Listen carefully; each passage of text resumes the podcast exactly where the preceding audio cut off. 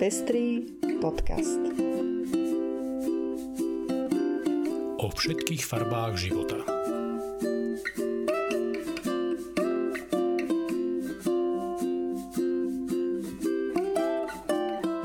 Vítame vás pri 33. vydaní Pestrých správ.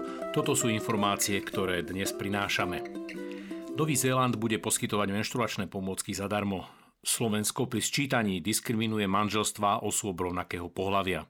Joe Biden robí zmeny v migračnej politike USA. V Egejskom mori dochádza k systematickému porušovaniu práv utečencov. Spojené štáty sa opäť pridali ku klimatickej dohode. Dievčatá bojujúce v rebelských armádach sú dvojnásobnými obeťami. Ja som Lucia Plaváková. A ja som Ondrej Prostredník. Nájdete nás aj na portáli Patreon.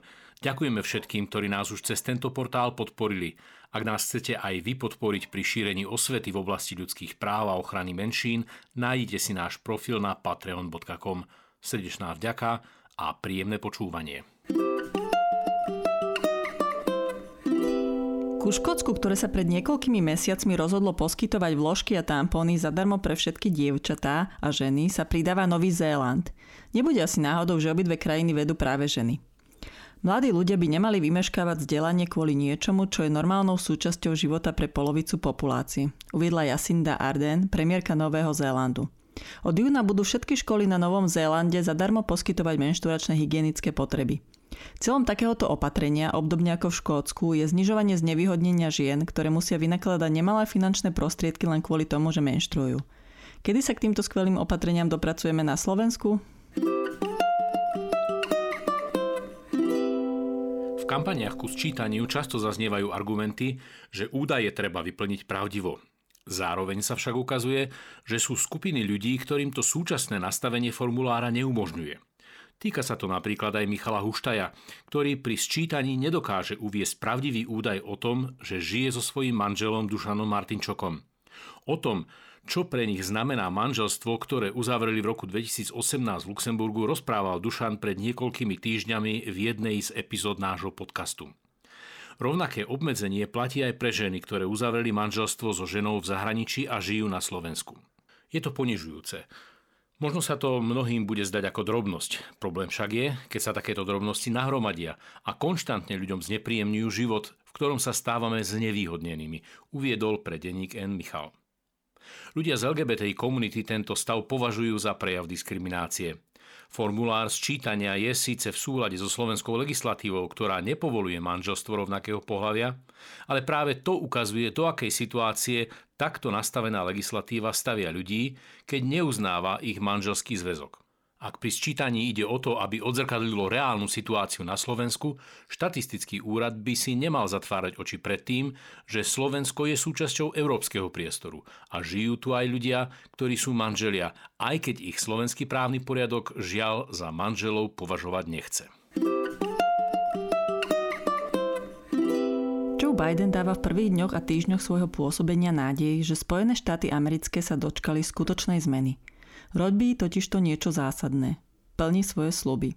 Jeho prioritou sa stali utláčaní ľudia vrátane LGBT komunity a iných menšín. A neopomína ani migračnú politiku. Koriguje aj politiky a chyby bývalého prezidenta Donalda Trumpa, ktoré zahrňali aj masovú deportáciu migrantov. A tak demokrati predstavili reformu migračnej politiky. Ak bude schválená, osoby, ktoré nelegálne žijú v Amerike, si po 5 rokoch budú môcť požiadať o zelenú kartu, v prípade ak platia dane a prešli potrebnými bezpečnostnými previerkami. V nasledujúcich troch rokoch sa následne budú môcť uchádzať o americké občianstvo.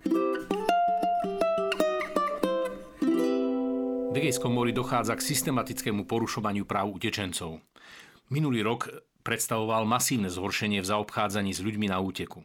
Uvádza sa to v správe ľudskoprávnej organizácie Mare Librum, ktorú zverejnili 11. februára v Berlíne. Od marca do decembra 2020 orgány násilne vytlačili 9700 osôb do Turecka a upreli im tým ich právo požiadať o azyl.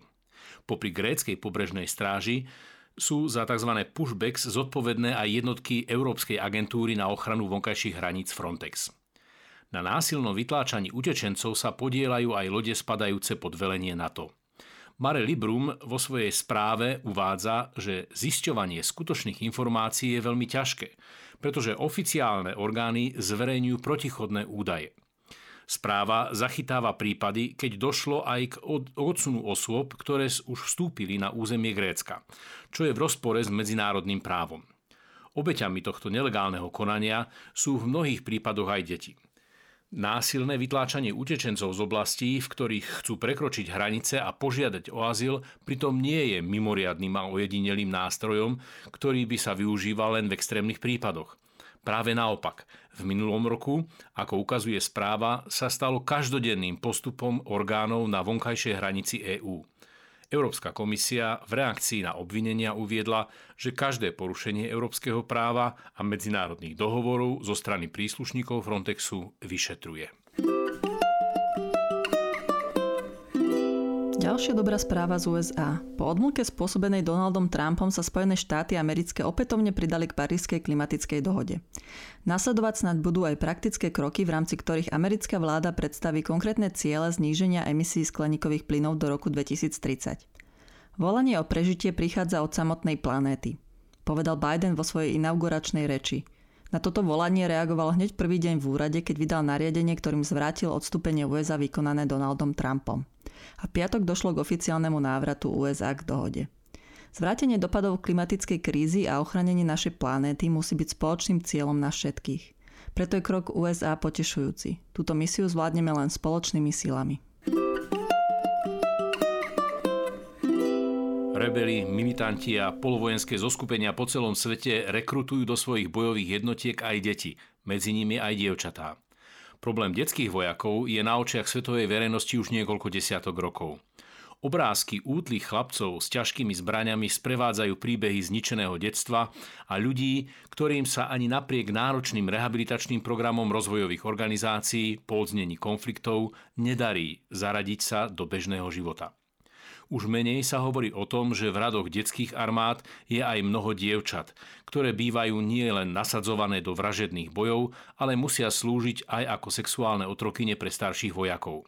Thomas Berthold, expert na práva detí z organizácie Terre de pre agentúru EPD uvádza, že je len veľmi ťažké zistiť skutočné počty dievčat v takýchto bojových jednotkách.